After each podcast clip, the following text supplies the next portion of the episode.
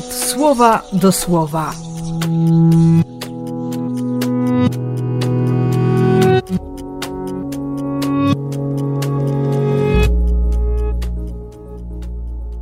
Trzydziesty pierwszy lipca, poniedziałek.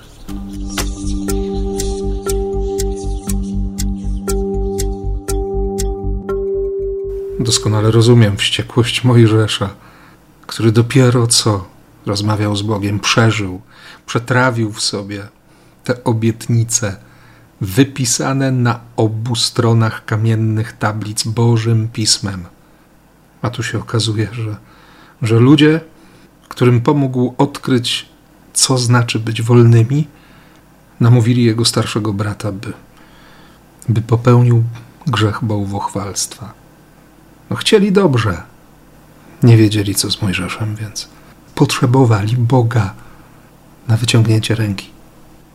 Ale to, co zwraca moją uwagę w dzisiejszym czytaniu, chyba po raz pierwszy, to obecność złego. On tam z Mojżeszem cały czas siedział. On widział, on słyszał, on się uczył relacji z Bogiem.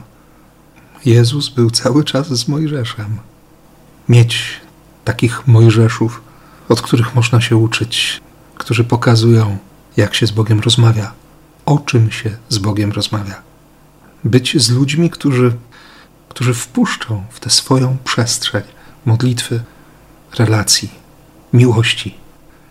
Samemu być człowiekiem, który wpuści w swoją przestrzeń modlitwy, który pokaże, jak kochać. Na pewno takim człowiekiem był patron tego dnia, Ignacy z Loyoli. I na początku pomyślałem sobie, że, że trudno o Ignacym mówić jak, jak o ziarnku gorczycy z dzisiejszej przypowieści. A z drugiej strony, z tego natchnienia, które on rozwinął, którym podzielił się z przyjaciółmi, wyrosło naprawdę potężne drzewo Towarzystwa Jezusowego. W nim to Królestwo Boga naprawdę zapuściło głębokie korzenie. Ewangelia była dla niego tym zaczynem. Najpierw trudnym trochę do przyjęcia, uciekał od tego.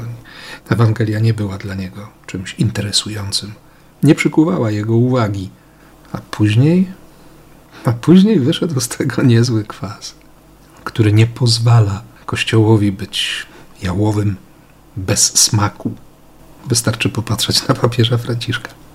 Więc życzę i Tobie, i sobie również by się w nas dokonywały cuda, byśmy byli dobrym miejscem, w którym łaska zapuści korzenie. Niech tak się stanie. W imię Ojca i Syna i Ducha Świętego. Amen.